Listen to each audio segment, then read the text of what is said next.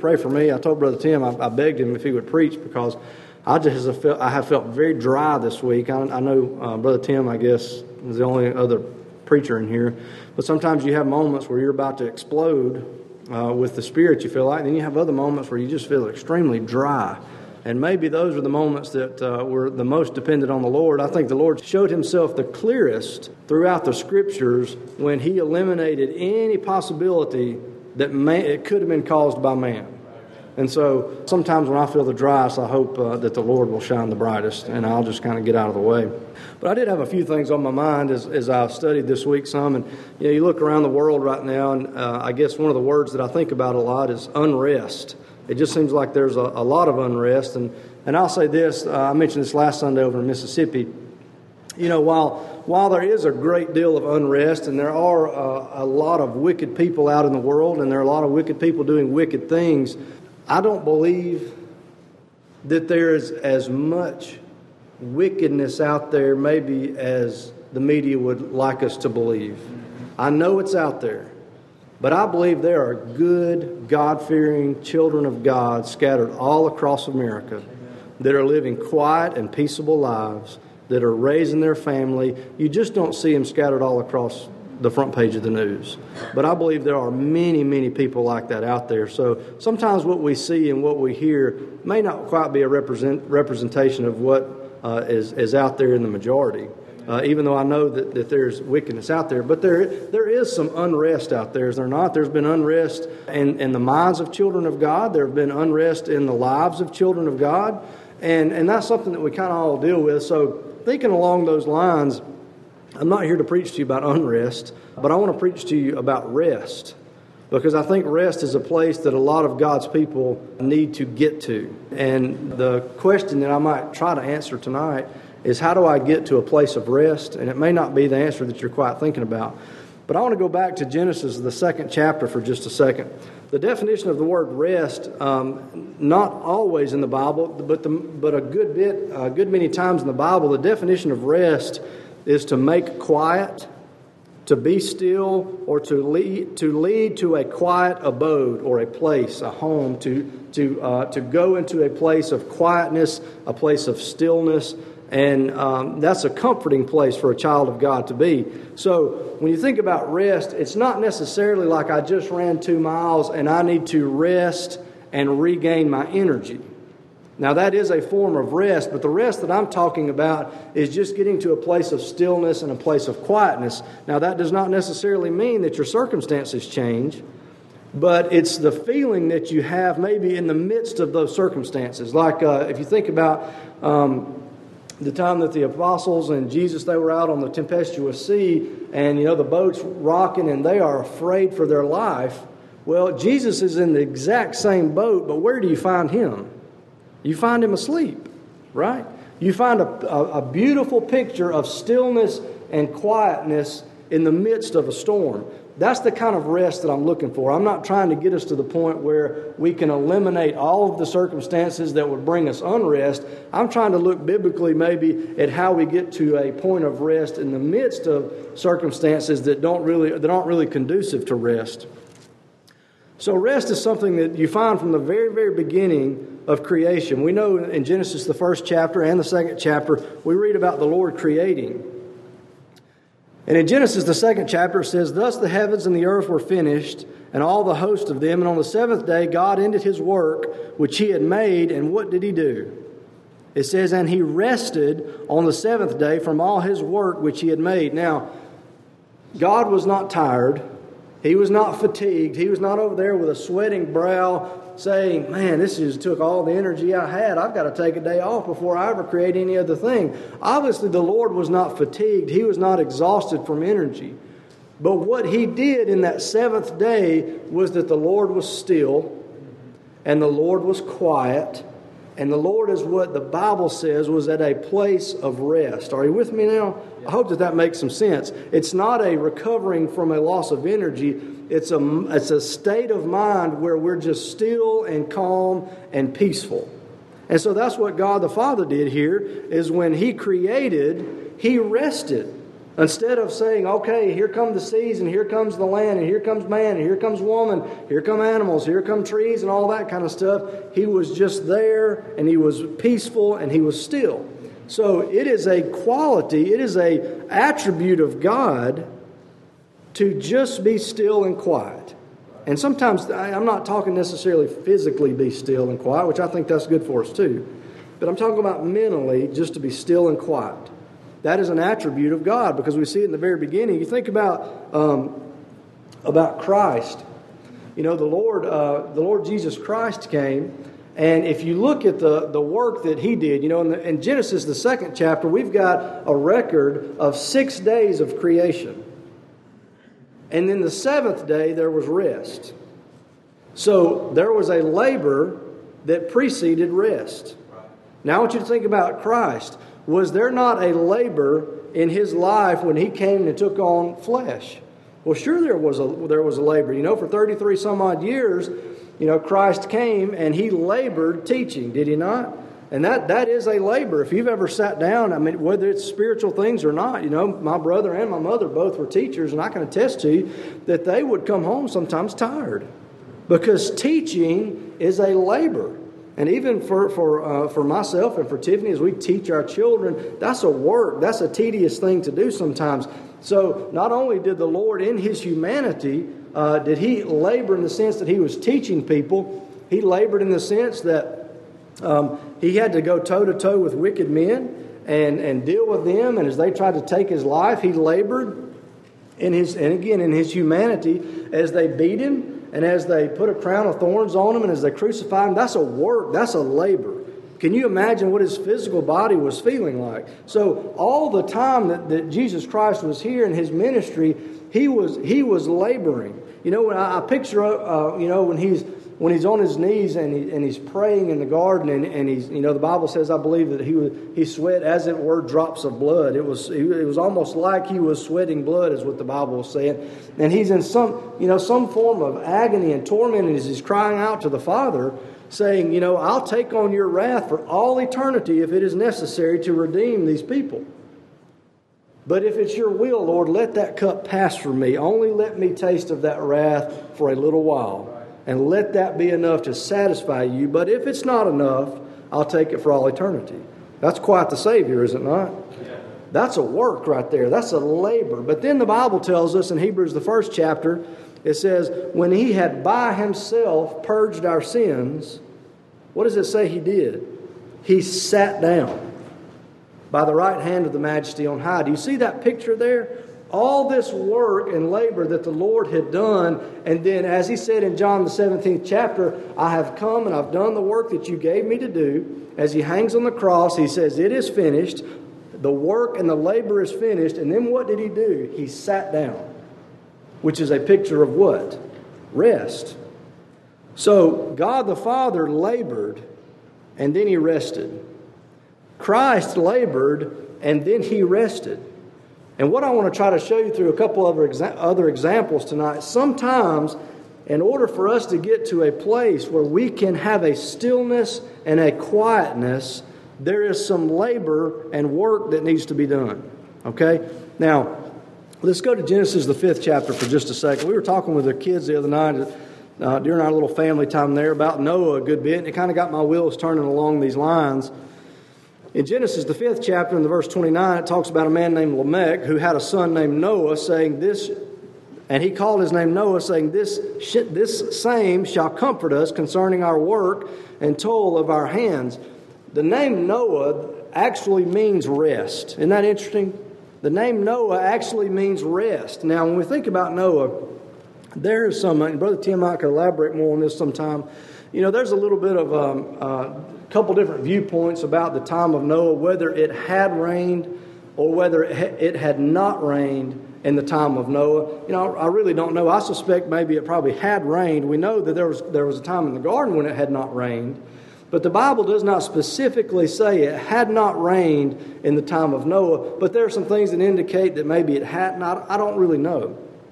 But in the time of Noah, in the sixth chapter, what you read here is the world is wicked. It says, um, it says, And God saw that the wickedness of man was great in the earth, and that every imagination of the thoughts of his heart was only evil continually. That's the world that, uh, that Noah and his family lived in. So, in their time, whatever you see, you know, the statement I made earlier is that I believe in the nooks and crannies of America there are some solid, God fearing people. Noah could not say that. Noah could say, It is only evil continually. And the Lord said, There's a man and his wife and his three sons and their wives. They're the ones that I'm going to make a covenant with to, to save in this ark. And so Noah couldn't say, Man, there's a lot of good people around this earth because there wasn't. It was a terrible, terrible time. So, in the midst of all this, the Lord comes to Noah and he says, Noah, I want you to do something for me. I want you to build an ark. And I want you to build this ark a certain way, and it's going to be a you know a humongous um, structure. Some of y'all have been to the um, I can't think of the name of it. Maybe it's called the Ark. Um, yeah, yeah. Uh, where's that at? Near Cincinnati, and it's uh, from what I understand, it's pretty much a life size ark. And I haven't seen it, but some of y'all have, and, and I've heard that it's just enormous.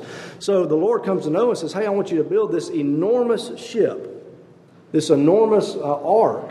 And so, can you imagine when Noah goes to his wife and says, um, We've got some stuff we need to be doing. And then he goes to his son and says, Listen, I've got some instructions from the Lord. This is what we need to be doing. I want you to think how you would respond to that. Like, say that again. What now, Noah? Now, I know you can say probably at least, the Bible says in Hebrews 11, Noah being warned of things not seen as yet. Maybe that's referring to rain. Maybe that's referring to just a, a, lot of flooding. But there was something about this account with Noah that had never happened before. And so Noah is telling his wife and he's telling his sons. And this is not like, let's go get some wood together and let's make us a little canoe. This is a massive thing. And so for a long period of time, they would go out, not to Lowe's, not to Home Depot, they would go out and they would cut down the lumber and they would plane the lumber down and they would get it ready. They didn't have a DeWalt drill to drill the holes, they didn't have all these things. They had some probably very makeshift tools and they labored and they labored and they labored building this ark. And you know, his sons were probably a little bit older at this point, but I, I just think of it from my own perspective how difficult as a father and as a husband that might have been maybe seeing the anguish on your wife's face, because I'm sure that she did more than just bring him water occasionally. She probably pitched in and helped. To see the anguish on her face of, I am so hot, and we've been working at this for six months, and it looks like we have done nothing. And his son's coming along saying, Oh, I'd, I'd so much rather go be with my family, with my wife. You know, but here I am again, driving these pegs into this wood over and over and putting the pitch all over the ark. You know, if they had the same nature that we had, they didn't go about that joyfully, singing and whistling as they built that ark because it was a long period of time. And maybe there were some days that there was some animosity between them. Like, Noah, are you sure that the Lord told you this? Are you sure that He told you to build it to these dimensions? And there was probably some fussing in, in, in their family. There probably would have been mine because that's just how we are. That's our human nature. But I wonder when they were all sitting around and maybe it started to rain, and then it started to rain a little bit more, I wonder if they sat there and started looking at each other a little bit.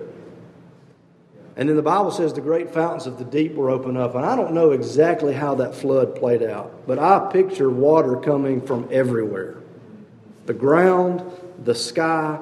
And as that began to, to, um, to fill up the earth, and they've got the animals on, I, I can just picture the look on that, their faces as they look at one another, and all the arguing and all of that, I imagine, vanished.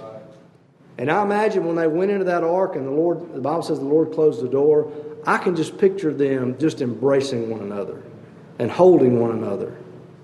And they sat there for a little bit, probably talking like, well, this is it. You know, this is it. This is what all this time is prepared for. Uh, this is all the things that we've been doing is for this moment. I imagine they sat there, and you can feel it. You can feel it when that last little drop of water fell or, or came up out of the ground enough to pick that boat up. And now all of a sudden they're, they're real solid, and all of a sudden poof, they feel the boat pick up. And they had to think how much water has got to be out there to pick this thing up. And the Bible says it rained for 40 days and 40 nights, but the Bible also tells us that the water, after it quit raining, the water continued to rise. So, what did Noah and his family do? For a while there, they're looking out the windows, and uh, contrary to what um, you know, a lot of these Bible stories will tell you, Noah did not stand at the door of the ark preaching, come in, come in, come in. The Bible is explicitly clear that ark was made for eight people and eight people only. There was not an open invitation to that ark. It was for eight people and eight people only. He says, I will make a covenant with you and with your wife and with your three sons and with their wives. That's eight people. Now, but as the ark began to come up, I'm sure that they opened the windows, maybe were able to look out, and they saw land get, you know, less visible and less visible and less visible. They probably saw like ants do. They're all crawling up to the high, high spots. You know, uh, we live obviously right up the road here, and when the Sipsey River floods down in here, we see a ton of animals on this road because they're getting away from the, from the low ground. Well, I want you to imagine Noah and his family looking out and they see a peak out there and it's just got a mass of people on it as the waters rise. And the more the waters rise, the more people get swept away and there's fewer and fewer people. And eventually, they can see no land, none whatsoever. And the storms stop. And for a period of about, uh, what the, from, from what I could gather studying, it's a period of about a year. They basically are on a cruise. You ever thought about that? They're basically on a cruise. They're out there in the middle. They've got all the food they need. They've got everything, all the supplies they need because the Lord has instructed them on what to do. And they're just peacefully floating out on a world that's been taken over by a flood. Now, I know there were some horrors to that. There were some horrors watching those people, um, you know, get the, the wrath of God poured upon them. I know there were some horrors with that. But for Noah and his family, there was a long period of time as they sat on that ark that is a picture of rest. They labored, did they not? Building that ark, they labored and labored and labored and labored, but that labor led to a rest. And for a long time, they sit on that ark. And, there's the lessons that we tried to go over with our family the other day. I, I told our kids, I said, you know, I said, a lot of times what mom and dad tell you may not make a lot of sense to you. And it may be that you look at what we're telling you and what we're instructing you to do, and you may think it is utter foolishness. And it may cause a little rift between us at times. And it may cause a wedge between us at times. And you may look at us a little bit, you know, funny sometimes, thinking, "Oh, I can't believe we're having to do it and do it this way." I said, but eventually, you're going to hear the pitter patter of that rain, and you're going to look at us differently because you're going to see, had I not followed the instructions of my father and mother, then I'd be swept away by this, swept away by this flood that's coming. But for those that are able to listen to that instruction, when the pitter patter of that rain comes and the flood begins to increase, the end result of that is peace, Amen. right? And is rest. Noah and his family experienced rest. It's kind of like the verse that says, um, and I can't quote it exactly, no chastisement at the present seemed joyous but grievous, but in the end it yields the peaceable fruit of righteousness. You know what it you know what the end result of taking a child in love and using the rod of correction is? Rest and peace. But sometimes it's difficult getting there, right? It's not something that we enjoy doing. I'm sure Noah didn't enjoy building that ark. I'm sure that the Lord probably didn't enjoy having to go toe to toe with these wicked men and suffer at the hands of wicked men when, when he could have just spoken and destroyed them all. You know, I, I mentioned this last Sunday. You know, the Bible, when they're in the garden, before Jesus' arrest, and, and they come to take him, and Peter pulls out his sword and he cuts off the, the uh, high priest servant's ear. And Jesus says to him, Put your sword up. He says, Don't you know that I could call on my Father and he would send more than 12 legions of angels? All right, well, if you do some math on that, depending on what time period you look up, on average, a legion was about 5,000 people. All right? And Jesus says I could, he would send more than, so i am going to say a minimum of 12 people. I mean, a minimum, a minimum of 12 legions at 5,000 each. And we know from the Bible that one angel can at least kill 185,000. That comes out to 11 billion people. That if the Lord spoke it, that tells me not a soul could stand. He has got enough power in just the requesting of his Father to destroy everybody if he saw fit. So, don't you know a Lord that is that powerful? It was difficult for him to suffer at the hands of wicked men. But yet he did, and he labored, and he sat down when it was all finished. So Noah labors, and the end result of his labor is he rests. Now, what about the Israelites when they get to the when they get to the edge of the promised land? if you remember the account, they send spies into the promised land, and they go. There's I believe there's twelve spies into the promised land. They come back and they say it's a land. It surely is a land flowing of milk and honey. And he said, they say, but there are giants there, and there's no way that we can overtake them. God has miraculously delivered us from Egypt. We have traveled through this wilderness. We've seen him do mighty things for us.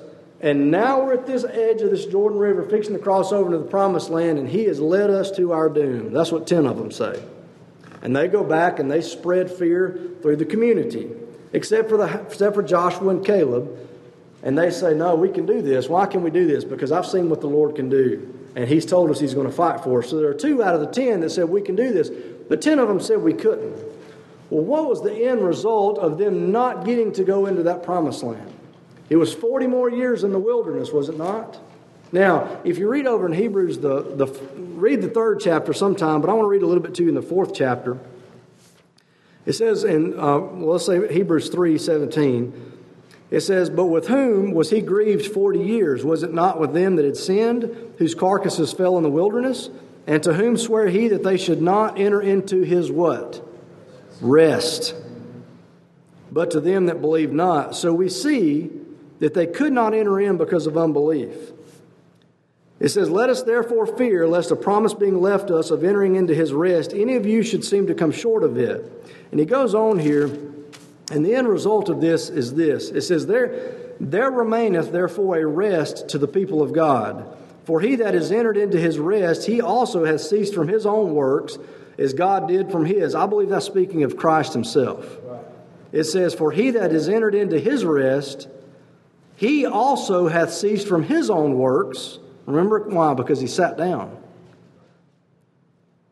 as God did from his. So it's saying God has, God has rested. You remember we talked about that in Genesis second, the second chapter? God has rested, so also has Christ rested. So let us labor, therefore, to enter into that rest, lest any man fall after the same example of unbelief. You know what happened to the people, uh, the Israelites there at, the, at Kadesh Barnea, right before they crossed the Jordan River? They did not enter into rest. Noah entered into rest because he labored. But the children of God here did not enter into rest because of their unbelief. And so the Bible says here, don't let us be like those people. We need to do what in order to get to that point of rest? We need to labor. It says, Let us labor, therefore, to enter into that rest, lest any man fall after the same example of unbelief. So, what I've tried to show you here for a little bit is this quietness this stillness, this peacefulness that we're looking for, usually follows after laboring. Are you with me? Now, let's look at some examples that we can relate to. God's people need to be laboring in gospel study. Are you with me on that? The Bible says to study to show thyself approved unto God a workman that needeth not to be ashamed, rightly dividing the word of truth. God's people should be studying God's word. Amen. And I can tell you from a personal experience, and I know many of y'all could too, from a personal experience, when I first came to the Primitive Baptist Church, I did not realize how much I did not know about the Word of God. I'm not saying that I was not that I did not love the Lord. I'm not saying that I wasn't sincere. I'm not saying that I was not spiritual and faithful.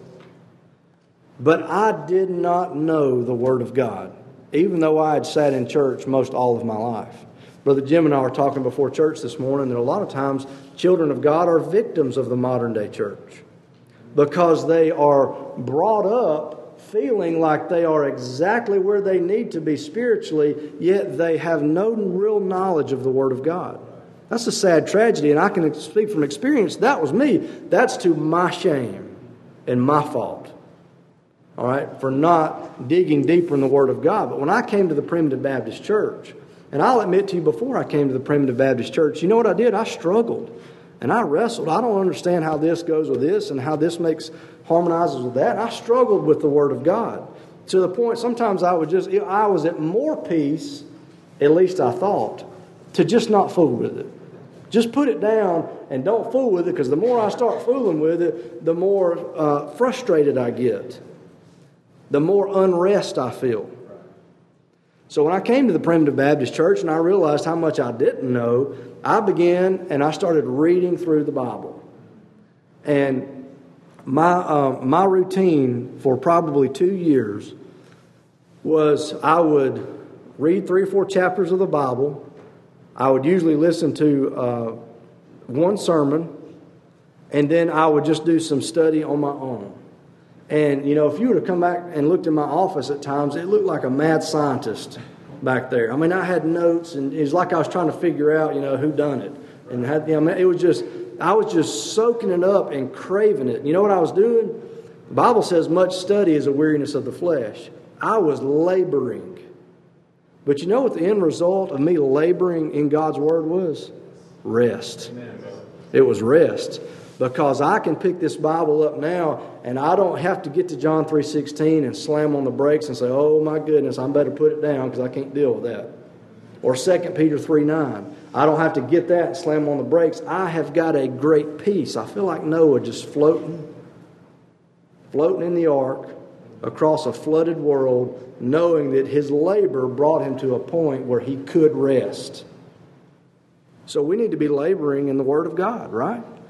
We need to be laboring in our relationships, most certainly. Laboring in our relationships. You know, I think sometimes about this is the sad truth of it. You know, not every husband is in love with his wife, and not every wife is in love with her husband, and not every child admires their father and mother, and not every mother and father sees their child as a blessing. That's just the sad truth of it all. We need to be laboring in our relationships so we do not become like that.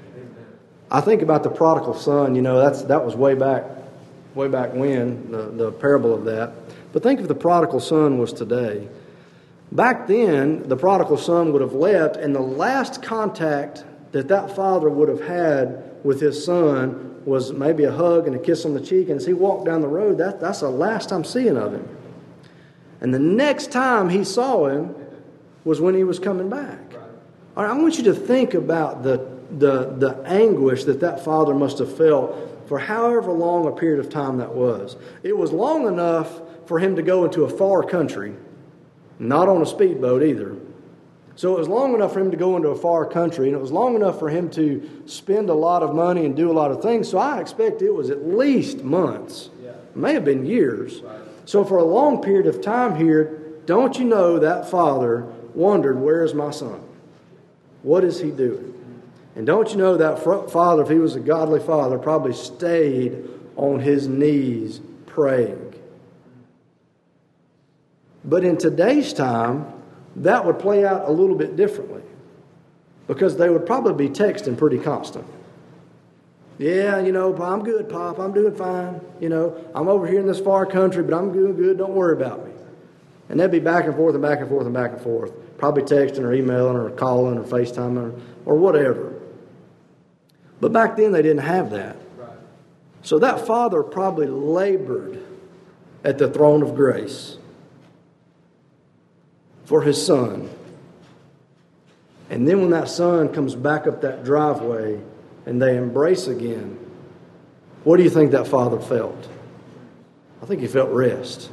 Amen. I think he felt a quietness and a peacefulness when that boy came back. Amen. But until that boy came back, I think he felt probably a great deal of labor, don't you think? He probably felt like he was building an ark. But the time came when peace and rest came to him. We need to be laboring in God's word. We need to be laboring in our relationships. We need to be reaching out to people, and, and as the Bible says, exhort one another daily. Exhort means to bring to one side. Once you get them to your side, there's a whole lot of things to do. Sometimes you can just encourage them.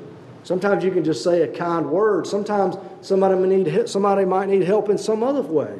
But we ought to be exhorting one another daily, just like my eyeballs lay, hand, lay, lay, lay their vision on my hand every day because they're part of the same body. We ought to also be laboring with the other members of the body of Christ and daily laboring in those relationships. And sometimes it's going to be hard. Sometimes you're going to be that prodigal son's father down there laboring in prayer. But what's the end result of labor? It's rest. Amen. You know, Hannah labored in prayer, did she not? Hannah labored in prayer. She labored and she labored and she labored, and they said, This woman's drunk. She's crazy. She's out of her mind. And she labored and petitioned the throne of grace. But when that baby boy, Samuel, I believe it was, was laid in her arms, and she held that baby to her bosom, what do you think she felt? She probably felt a, a good bit of quietness and stillness and peace. We need to be laboring with our families. You say, Well, I don't have a husband, I don't have a wife. You are part of a family. You may be a son, you may be a daughter, you may be a mother. You are part of a family. If nothing else, you're part of the family of God. Amen. And we need to be laboring with our families. And I think oftentimes about my own all terrible inadequacies as a father. And I've said this to you before. You know, sometimes it's hard to come up with something and package it in such a way that my young children will understand it so I can give it to them while we're sitting over supper. Sometimes I don't have the energy at the end of the day to, to maybe pick up a Bible book and read them a Bible story. You know why? Because it's hard. Because I'm tired. And it's a labor. It's a labor to invest into my children. You know, what does, what does Paul say? I will gladly spend and be spent for you. That ought to be the attitude of every single child of God. Whether it's a family, uh, whether it's a church member that's your brother or sister in Christ, or whether it's your own, uh, own, own family members, to have the attitude, I will gladly spend and be spent for you and I will labor with you and labor with you and labor with you. And I don't have grown children. I don't. I, I pray that I will one day if the Lord tarries and they stay healthy and uh, the Lord protects them. I don't have grown children. But my prayer is this that all the labor that Tiffany and I put, are putting into our family, that one day when the pitter patter drops of the floods of this earth come, that even if they're in the midst of that flood, there will be rest. Like Jesus laying in the, the, the head of that boat, asleep. So while I labor and while Tiffany labors now with our family, and it does make us weary and tired at times. The end result, if the Lord tarries and I'm an old man with gray head, a gray head one day, that I can look at my children and say, "There's rest." And you don't believe how much a wayward child can destroy a family? Read through Proverbs. Read through Proverbs of the effect a wayward, foolish son or daughter has on a family. And it's not good. So labor with your family now so that you can have rest later. Are you with me? Now, I hope that the Lord has somewhat, even maybe in the least little bit, blessed the message tonight. But there's no doubt that a great, wonderful there is a great and wonderful place of rest that God has made for His people. We follow His example in creation. We follow Christ's example in His work on this earth. We can follow Noah's example. We can follow many examples in the Bible. So there are times in our life where we're in a season of labor. Don't get weary in your well doing. Because the end result of that labor is a great peacefulness and quietness.